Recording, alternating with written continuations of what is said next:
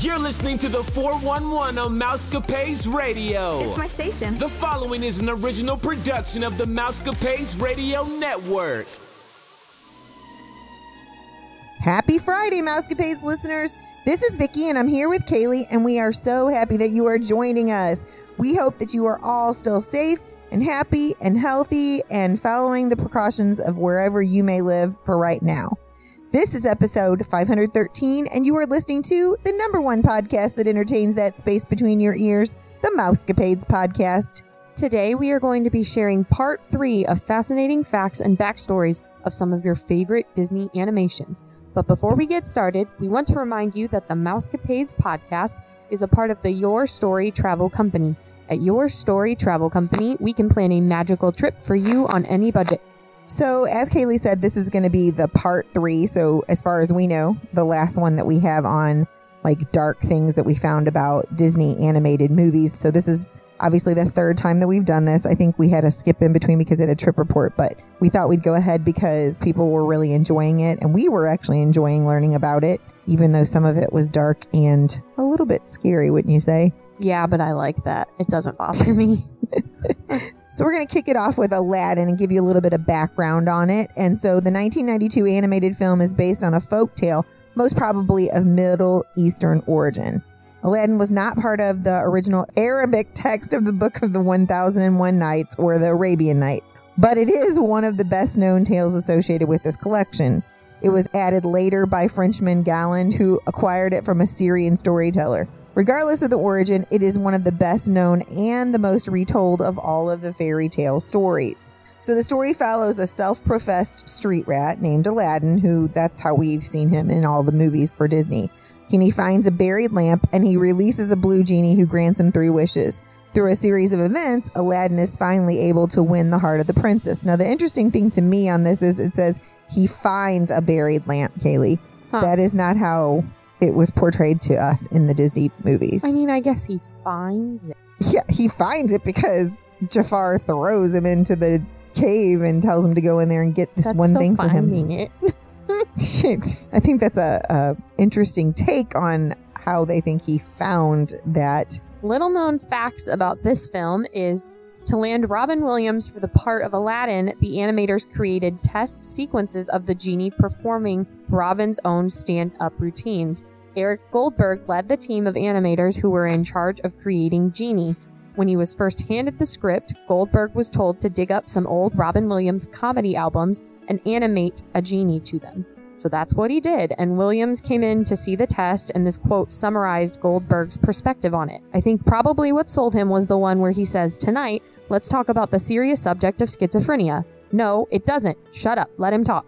What I did is animate the genie growing another head to argue with himself, and Robin just laughed. He could see the potential of what the character could be. I'm sure it wasn't the only factor, but then he signed the dotted line. And honestly, um, we were we've been watching lately as a family. Maybe not so much Kaylee, but Brad and Joey and I watching Robin Williams on YouTube videos and stuff. And if you think about it, a lot of what he does is kind of like being schizophrenic. And I'm not saying he was. I'm just saying so that probably did help. Yeah, he's just all over the place. Like his his comedy is, even though I haven't been watching them with you guys recently, I've still watched them and he's all over the place. Right. I just love how I don't know how his mind works that fast. Obviously, I think he had some attention problems in his lifetime. I would I would have to say that he did. Um, and actually, it would have been kind of fun to see him in class as a student, like where his mind was going and how far a teacher could take him because he's a genius in his own right, obviously. Yeah. The genie's lines were recorded up to 20 different ways for Aladdin. Williams was available for only a handful of the recording sessions, so he would come into the studio and he would rapid fire each line as it was written and in as many different styles as he could. Here's a quote by Goldberg from Entertainment Weekly. Robin had so much freedom and ad libbing was always encouraged. He always gave us such a huge amount to choose from. He would do a line as it was written, but he would do it 20 different characters. We would take those tracks back to the studio and really put the ones in that made us laugh the most and were the ones that we thought were best suited to the lines. So even though he gave us a W.C. Fields, a Groucho Marx, and a Peter Lorre on no substitutions, exchanges, or ref- refunds, we said, okay, the Groucho one goes here. That's interesting. So, yeah, because Now, how many years did you tell me he died in 2014, right? Yeah, We it was longer ago this. than you realized. Right. But his will said after 10 years that those extra sequences from the making of the Aladdin movie could be released. So I'm hoping that um like his spouse doesn't try to change that or whatever. I would love I think that would just be so entertaining to just watch, Watch him riff like as a character. Right, because think about the beginning of Mrs. Doubtfire when Yeah. he when he's doing those. That was enjoyable just to watch him do that, and we like to watch it um, like these Disney sing-alongs that they've been putting out when they show people in the studio. We like to watch that. I like to watch it, but it's also cringy for me because, like, as someone who would never want to do that, it's just cringy to watch, like secondhand embarrassment. You know what I'm saying? Like I was. You're watching- embarrassed for them. Yeah, like I was watching footage from Onward, Tom Holland and Chris Pratt just going back and forth, and they're in the same room, which is not always the case. Like sometimes they have to record without each other, but they were across from each other, riffing off of each other's lines and everything. But it just was embarrassing to watch. I don't know why, but it always is. I don't know why that's embarrassing for you. For me, Maybe listeners understand what I'm saying, but like you've never been like that, but I'm also someone as forward as I am, I hate like social anxiety about some things. Like I hate ordering food. I hate like going places I don't know by myself and having to nap. Well, actually, that's false. I prefer going places if I don't know people by myself. It's when I'm with people I know that I'm so uncomfortable and I don't know why.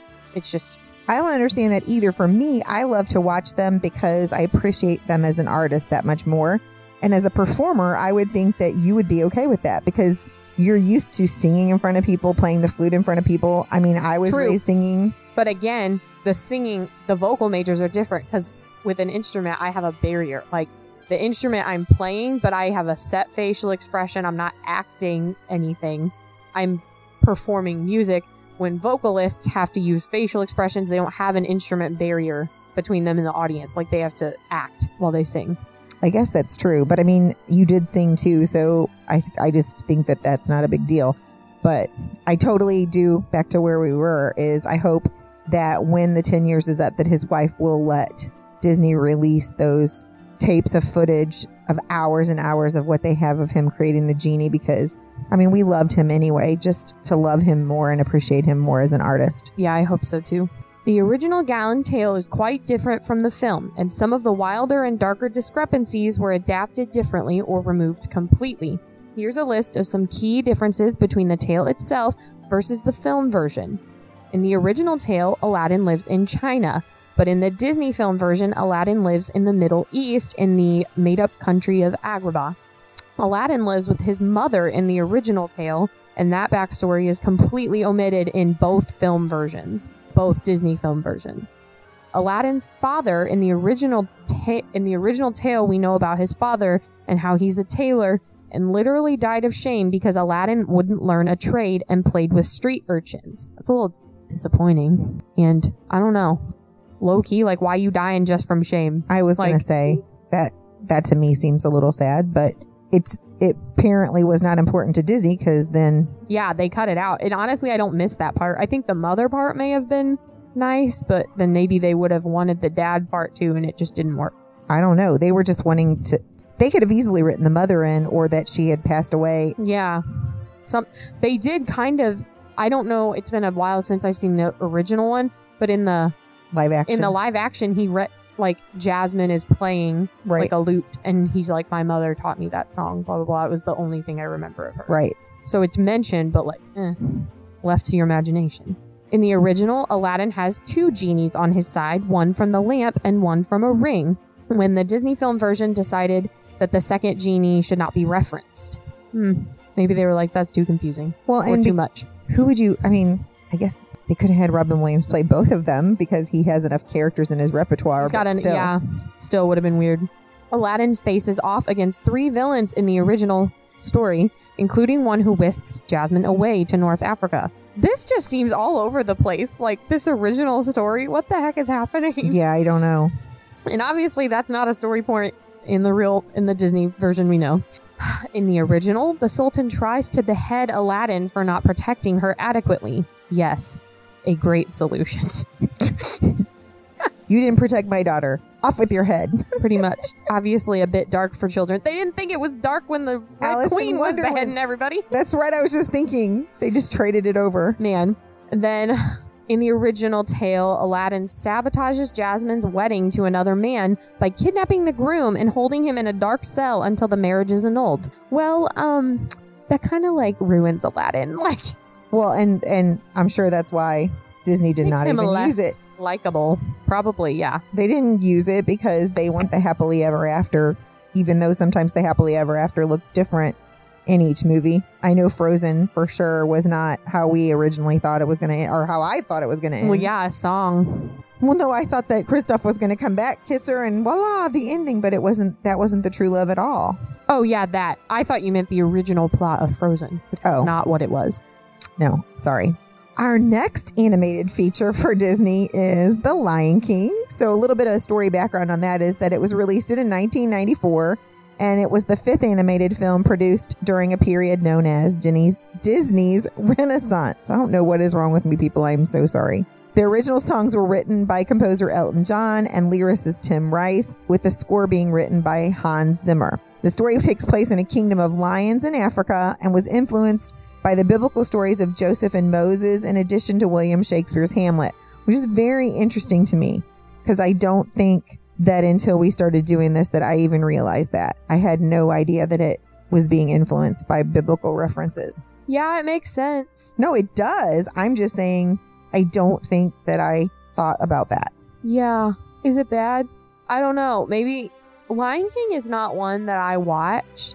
Like, I've maybe seen that fully through a couple times, but it's I reference it a lot, but I don't think The Lion King is like up in my favorites of Disney movies, which the listeners may behead me for that, but I don't know. I just have never I think it's because it you weren't alive because But there are lots of movies that I love when I was alive. I know, but Or I'm- from when I wasn't alive, rather. Sorry. I'm saying I think it was because that was the Renaissance period and it was like the revival of Disney. So for me, even though I was a young adult, like I really remember this movie. For one thing, I was I got married the year that, that movie came out. So the summer before I got married, your dad and I went to see this movie. We went to see Aladdin together. So I feel like the Renaissance period, I guess, um, for lack of a better way of saying it, is during the courting time of our lives. So it meant something special to me and I really enjoyed it and I really love the music. So maybe because it's not the Bug's Life for you, where you have that connection to your life. Yeah. I don't think a connection to movies for me would ever be courting, even if I'm far in the future and old. But that's just how I Okay, dating. That's just no, no, no. That's just how I am. Dating or courting, whatever you call it. Oh, okay. So, I was just trying to make a connection why it doesn't mean as much to you as it does to us. oh well, you're nice. I think it's just because I don't think it's as good. But that's okay. Okay, Kaylee. Little known facts about the film. It was the truly it was the first truly original Disney cartoon. The Lion King was the first Disney animated film to feature a completely original storyline, that is one that was not an adaptation of a pre-existing story. So no gruesome details from this one. I mean, this So one's far. sad enough already. that we know of. True. Hakuna Matata wasn't in the original script for The Lion King. Instead, there was a song about eating bugs called He's Got It All Worked Out. According to co director Rob Minkoff, we couldn't convince everybody that making the entire song about eating bugs was a good idea. Soon after, the research team came back from their trip to Africa with the phrase Hakuna Matata. We talked about it in a meeting with Tim Rice, and that's when the idea struck.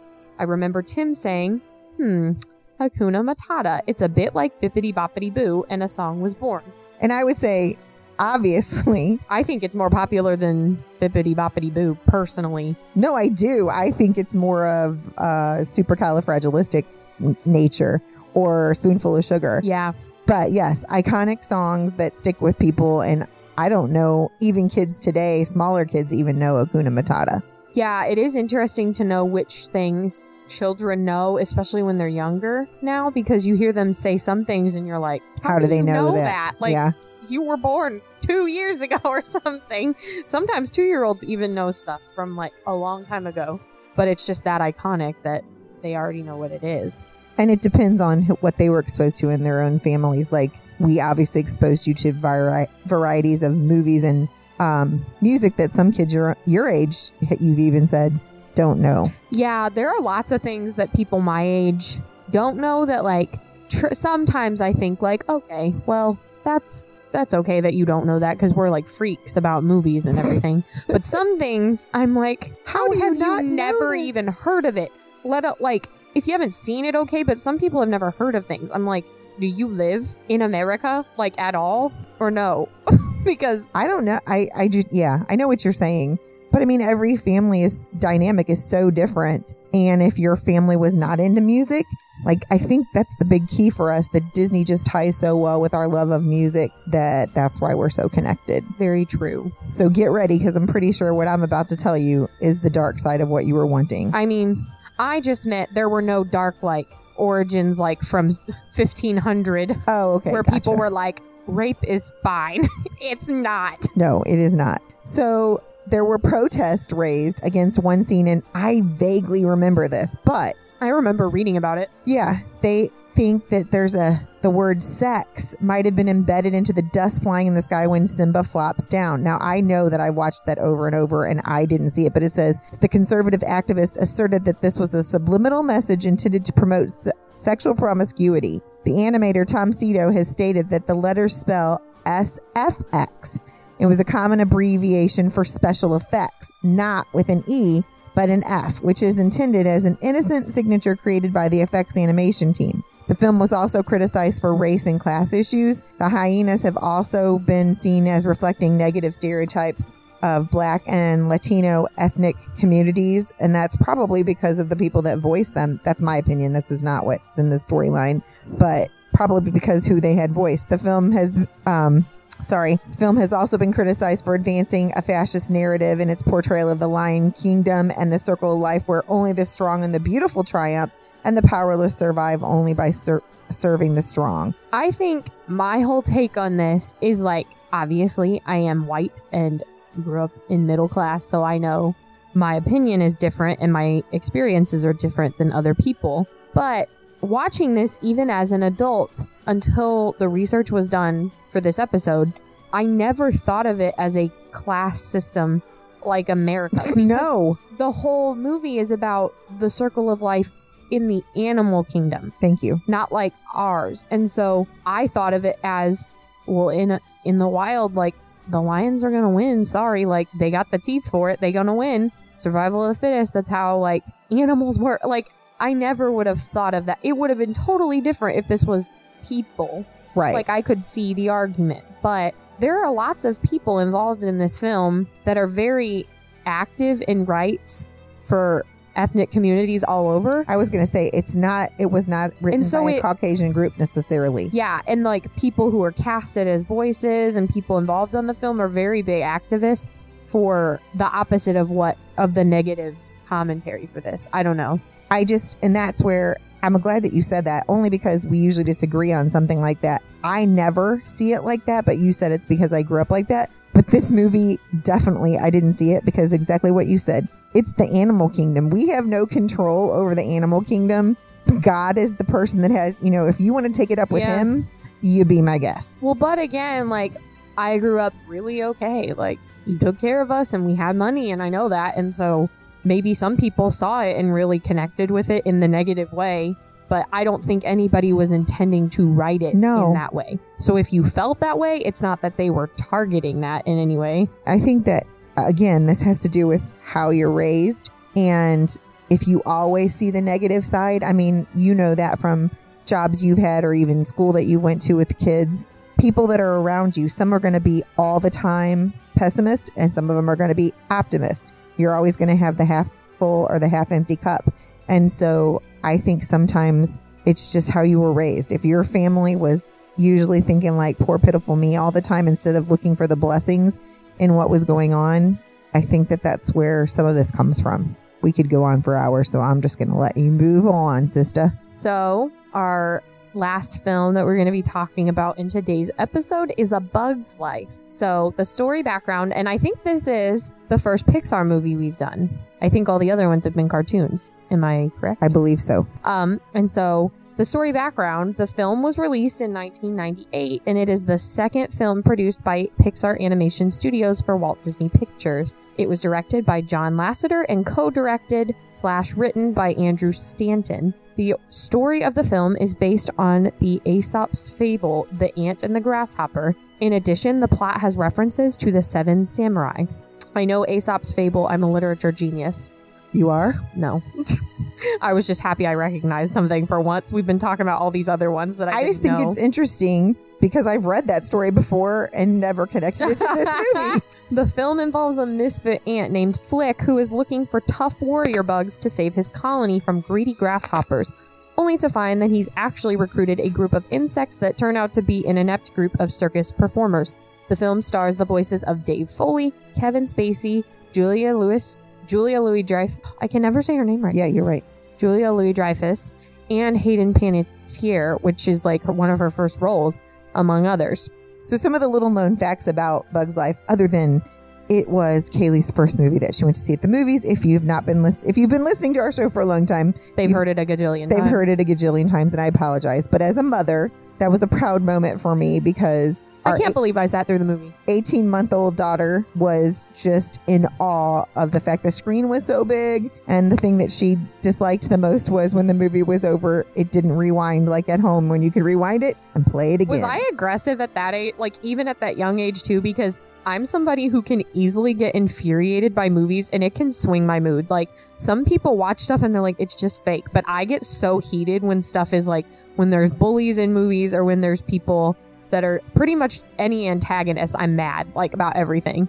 And so was I like that at No. that age even? No, I no, I I mean I just I didn't know if you would fall asleep because it was the afternoon and I mean even though at that point you were kind of fighting naps cuz I think it's funny because now you would take a nap if I'd let you take one every day and you're an adult, but and we tried to tell you as a child you would want a nap, but Well, no kid believes that. And then you hit an age and you're like, you hit wow, college and you're like sleep. mom was right should have done those naps but yeah you just that screen came on and it was like magic for you and just watching your face and no you didn't like your facial expressions would show like you didn't like those uh, grasshoppers coming in because you were like it's not fair but I'm surprised I wasn't scared, honestly, because that's like a parts of that are not okay. you are looking. not an easily ch- scared child like you just came out with i don't know in some ways you came out as an adult and then in other ways you were a child but yeah i just anyway so let's move on so that i don't bow them Well, one more. Okay, I could just see myself resonating with like Dot. If you guys have seen Bugs Life a lot, there's the one part where she like smacks the bad grasshopper and she goes, "Bad grasshopper," and I just think of like That little could bitty be me. you. Yeah. Oh yeah, that totally Little, could be you. I think of little me being like that. yeah, I could think of you being like that too, because you would tell Joey no, or when we would when we were trying to teach Joey to talk, and he would not finally, and you're like, say milk, because you were so mad because he wouldn't just say the word. Well, it was frustrating for little me. Because I didn't understand. I was like, I can talk. You can talk. Why can't he talk? I know we wanted you to talk so bad, and now I'm like, oh, what were we thinking? Oh, thanks. Just kidding. So the Pizza Planet truck appears next to the mobile home when a bug flies into the bug zapper. That one was um, very apparent in that Yeah. movie to us. And the Pizza Planet truck is a favorite signature. Uh, Pixar animators like to hide it in all their Pixar movies. It's like Joey's favorite thing. If you uh, did not watch it or listen to his Pixar episode, it's over a year old now, but he It's, a, it's probably two, three years almost. is it almost well it would have been two summers ago he did it um about the pixar theory about how everything connects and everything but the, the pizza truck is in every pixar movie except for the incredibles which ironically is one of his favorite movies ever so uh he just loves to try to find it i know that was the big thing when we were watching um onward was everybody be looking for that pizza truck Yeah. and it was a lot more apparent in this movie some of them is very hard to find. The Good Dinosaur is the hardest one. yes It's in the asteroid belt at the beginning of the movie when that asteroid is zooming towards Earth and they're like, what if it didn't hit the Earth? And it like just zooms through space and it's like in the belt somewhere. Well like i thought it was hard to find in brave because wasn't It's in the, I'm pretty sure it's in the wood carving shop. Yeah, with it's a a lot little- of other Easter But eggs. yeah. Yeah. So, um, the cereal box that was in the Bug City bears the code A113-1195. The first part of the code A113 or sometimes A113, A113, all three, it's some code that they use. And so that's why they put it on that box. This is an inside joke to animators and is also used as a favorite Easter egg that Pixar animators like to hide in their various films. The actual number refers to the classroom used by California Institute of the Arts students, which included John Lasseter, Tim Burton, and Brad Bird, all three very big names. It has appeared in every Pixar movie with the exception of Monsters Inc. The second part of this code, 1195, this represents the release date of Toy Story, November 1995. A poster for Disney's Lion King on Broadway can be seen among the posters in Bug City. That's an, I've never noticed that. I did notice that. Um, I don't know when. It's been a few years, but when I was like, oh, I didn't know that was in there. So yeah, the thing I remember from that scene the most is the daddy long legs because I was like, well, you I never, know they're harmless. You've never just, liked daddy long legs, but they're just gross. Like I don't know, just why you gotta have such excessive legs, bruh? like why do you need them?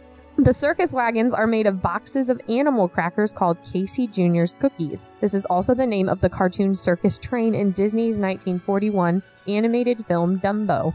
And the bakery that makes Casey Jr.'s cookies, according to the box, is J. Grant, J. Grant Bakery, named after Joe Grant, one of the storyboard artists on Dumbo. I never knew that either. I knew the Casey's cookies, but I never knew the references to Dumbo. And those cookies are very tasty, by the way. Well, we can't eat those. Just as well, no, not now. We can't, but we could. And uh, just a side note for anybody who wants to know that. So the ants tree that's used in, in other, it's also used in other Pixar movies. For example, in Toy Story 2, which I think you picked out, Kaylee, um, is the tree in Jessie's flashback when she's going back in time. It's also in the movie Up with uh, Carl Fredricksen and Ellie. And so it's crazy I love how they tie that stuff together. Just yeah, like- they use the same, and it's like, isn't it supposed to be? So Disney's Animal Kingdom opened in 1998, correct? Correct. So same year that Bugs Life came out. So was the tree supposed when it, they were building Animal Kingdom? Did they do that on purpose? The tree of life and the tree and Bugs Life, and then they were like, "We're just gonna start using this and everything." Well, I don't know if that's why they started putting it in the movies. I just know that yes, that tree was like they put it in the movie because it was part of Animal Kingdom. They were trying to piece that all and together. It was like advertising. Come see us. Yes, it was awesome. Um, they had lots of Bugs Life characters. Of course, those have long since gone. I'm sure they have the costumes somewhere on Disney property. Oh but yeah. You just never see them anymore. But I do know I saw. Well, I had a video that you used to watch was a Disney sing along from them when it first opened. Yeah, I remember Flik and Atta uh, in our earlier trips going, they were in parades still. Right. But not really anymore. A lot of films have come out since then. They they have, but I think sometimes it would be fun to have a like a flashback parade or something with yeah just the, do all the old characters. Yeah because now that we have disney plus these younger generations are being able to see things that haven't been out for years and you want to see that just like um i don't even know if i got the chance to tell you i sorry listeners we got off track but this does have to do with disney. One of my students got the steamboat willie lego set and she brought it to her meet and greet with us the other day on uh, Zoom, and it was amazing. And I'm like, that is the coolest thing ever. But not all kids know about Steamboat Willie, but if you're a Disney fan, you do.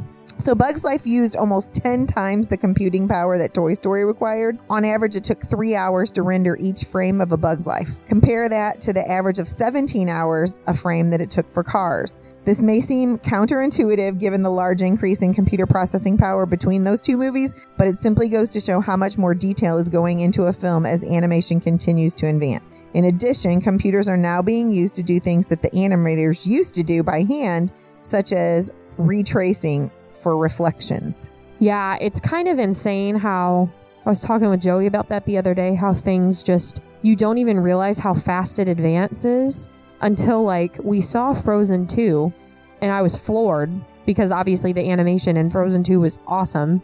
But then I went back and was looking at scenes from Frozen and like I remember seeing that in a theater and being like that animation's cool and now it's like behind. It's so weird. Yeah, it is really growing at at a rapid speed to think about. Incredibles well, 2 was just awesome. like kids now. So like my second graders, you know that there weren't cell phones or there were cell phones in some part of my college I had a years. slide phone, but when I was 13, like that's when I got a slide phone. Right. And that was only 10 years ago. But like Joey's class, and they made that a statement when he graduated, was the only class, or was the first class that was not born into a time where everybody pretty much had a cell phone, or every family had at least one cell phone. Yeah. That's what I'm saying. Like, it was 10 years ago only that I had a slide phone, and then I got my first iPhone when I turned 14 or 15. Yeah. So I know it's advanced very fast. So, I mean, if it's doing that with phones, think about with technology for movies That's not stuff. accessible to everybody, you know, like only the certain kind of just like for Marvel fans, like when we were, we're really on a tangent, listener. sorry. Joey and I were watching the Marvel films because I had never seen them. And the kind of technology that Robert Downey Jr.'s character Tony Stark has, I'm like, what the heck? Like, this exists? And he's like, well, it's too expensive to make a profit on because they couldn't sell it. So he just keeps it to himself. He just designs it and keeps it. I'm like, well, okay. It's like the kind of like holographic things that he can interact with. And I'm like, I want that. Who knows? Years down the road. Yeah, I know. A Bug's Life bears many similarities to Antz. This is a joke. I think this is funny. Both films feature a colony of ants with a member who thinks differently to the others and wishes to gain the feelings of the princess. Antz was released by DreamWorks Animation a month before A Bug's Life was released. This was due to Jeffrey Katzenberg leaving Disney as a result of a bitter internal dispute between himself and the company. Katzenberg then co-founded DreamWorks SKG with Steven Spielberg and David Geffen. The SKG in the DreamWorks company name refers to its founders, Spielberg, Katzenberg, and Geffen. Knowing that Disney was making a movie about ants, DreamWorks SKG instantly started production on Antz. Although Katzenberg claimed that the film came from an independent pitch that had nothing to do with Disney, when Pixar scheduled A Bug's Life to be released in the same week as DreamWorks' first feature, The Prince of Egypt, Katzenberg was furious. In retaliation, he brought forward the release date of Antz by five months to ensure it was released ahead of A Bug's Life. There was a rumor, which was never confirmed, that Katzenberg offered rich financial in- financial incentives to the production team at DreamWorks to get their film out first, despite Pixar's head start. In the end, A Bug's Life made $200 million more at the cinema, thanks to better promotion and being more aimed at kids, although both films were praised by critics and audiences. The movie Antz is a joke and it is a disgrace. I, I know. hate it. I know he was angry, but I think that that kind of came out in that movie. I don't. That movie is harsh. The animation is True. gross compared to Pixar. I'm well, because we know that they had to throw it together. I'm- and that's somebody who loves DreamWorks. Like, hello, they brought us Shrek. I love Shrek, and that's Right. such an iconic. But still, really, Like, Right. That's so petty. I know. Atta, the elder ant princess, is named after the scientific genius name, or genus name. Uh, I'm not sciencey. Is named after the scientific genus name for the leafcutter ants of Central and South America. Kudos to Pixar for doing their homework and keeping education at the forefront along the way, all the while entertaining us with a great story too. This is the only Pixar film released before Disney's acquisition of the company, which has not had a prequel nor a sequel, and I'm upset. like the kind of animation they could do now because it's been over 20 years. I know. Well, yeah, they could totally still do it. I know because uh, I mean they did Bring the it back. Incredibles. New generation. They did the Incredibles 14 years later. Like why not? Write your Disney person. Write Bob Oh, yeah. Chapek. They're gonna listen. This would be the time for them to do that because they need to bring in some. You know, they're people going to be scared. It's going to be a while. I don't think that people are going to be traveling as much. Yeah, and I personally feel that they've really focused on doing live action, which I think has been really cool. And they focused on doing sequels for things that don't necessarily need sequels, if that makes sense. Like, there are some things that I think deserve sequels that they're just kind of, they haven't announced it yet, or it's just kind of to the wayside. Like, and they're just like, well, maybe not. to me, and I know people are going to throw things at their uh, phones or computers that are listening to us or radios, but I think they should have just left Toy Story 3 at Toy Story 3. I personally agree because it's not that I didn't enjoy Toy Story 4. Spoiler alert for anybody who has Yeah. never watched Toy Story 4, so turn It's- your radios down. It's not that I didn't enjoy Toy Story 4, but it is not one that I want to rewatch over and over again. And it's just really sad. And I guess the thing is, as I've thought about it, I think they made it to where it became about because the people who were born, like I wasn't even born when Toy Story came out, and I'm in my 20s, like, so the people who were born to understand it are like late 20s, early 30s, that Right. they were young enough, they were old enough to understand. It's kind of at that point where I think they wanted to make a point that you can't always like sometimes you have to do something better for yourself. At least in this kind of society, I think that's what they were trying to show was that like you can't hang on to something if it's like hurting your hurting your future or whatever else. Even as long even if it's going to like hurt you, you have to move on kind of thing, which I I think what they were going for. It's not the Disney ending we wanted that people normally want, but I think it it was important that Disney had an ending like that. Now, I think they could have done it in a different series that wasn't already well wrapped up. Right, right. But that's what I think at least was they were trying to show like you can still be friends and not be together all the time, I guess. right. Which is real, like that's real life. So, if That's you're out there, Disney Imagineers, or you would like us to help you design a movie to bring a sequel to Bug's Life so many years later, it will be over 20 years later at this point. Um, but I just, that was such a great movie. So underrated too. Like that is a movie that most people don't know about. Like when I talk to them, or if I say it, they're like, it's a distant memory. Like when they were little, they watched it, but it's not like all the other ones that they and they watch. play it. I mean, it's on Freeform besides Disney Plus. I don't, I don't know why that kids don't know. I know some of my classmates did know who it was, and I think there's a poster in my room with Bugs Life for some reason. I don't know. Let's bring it back, people.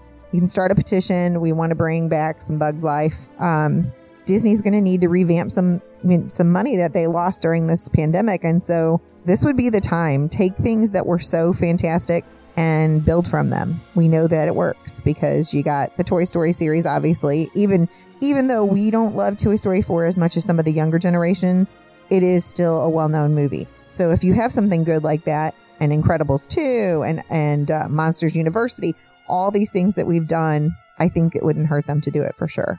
Especially, yeah, because when I think about movies, that Wreck It Ralph is not Pixar, but like even Wreck It Ralph got a second. Right. And like that could have easily like just stayed where it was. Right. It was fun to get a second one because I love uh I forgot his name, the the guy from Step Brothers. The dude who voices Ralph. Yeah, I can't think of his name. I either. can't think of his name, listeners. You're screaming at me, but he's hilarious. Like that actor is just hilarious. So I loved watching just to watch him be the character, um, and be clueless because that's like what that character is. But uh, yeah, even it got a sequel, and I feel like Bug's Life is one of those ones that deserves a sequel. And WALL-E. I love WALL-E. Like they arrived on Earth. Did they live? Well, we know. bring it back, people. Bring back from what we know and love, and then you can always refurb that mer- merchandise. Bring that merch back, and it can be retro, like they did with the little orange bird stuff and all the tiki room and all the things that they brought back that used to be, and it's back again. So Well, we really got on tangents today. we did get on tangents. We are sorry, but we hope that you've enjoyed all three of these episodes where we've gone back and researched the good and the bad and the ugly of some of the uh, Disney animations. Some of them were kind of scary for us to do, and we're glad Disney changed them for sure. We'd like to thank you um, for always listening. And if you are interested on being in being a guest on our show, or you have a question or a comment, you can email us at mousecapadespodcast at gmail.com. Or if you would like to book a trip or you just want a free quote, you can text me at 636 373 4497 or contact me at Vicky, V I C K I E dot black at yourstorytravel.com. You can check us out on our social media accounts, yourstorytravel.com. Our Facebook page is The Mousecapades Podcast, and our Twitter account is Mousecapades Pod. Be sure to listen to Wednesday's show as we dish the latest rumors and news and chat with the Your Story Travel gang. As always, thanks for listening to the number one podcast that entertains the space between your ears, the Mousecapades Podcast. Well, Kaylee, I think it is about that time we have tied this up in a bow. Disney love. And Pixie Dust. Have, a magical day, my friends.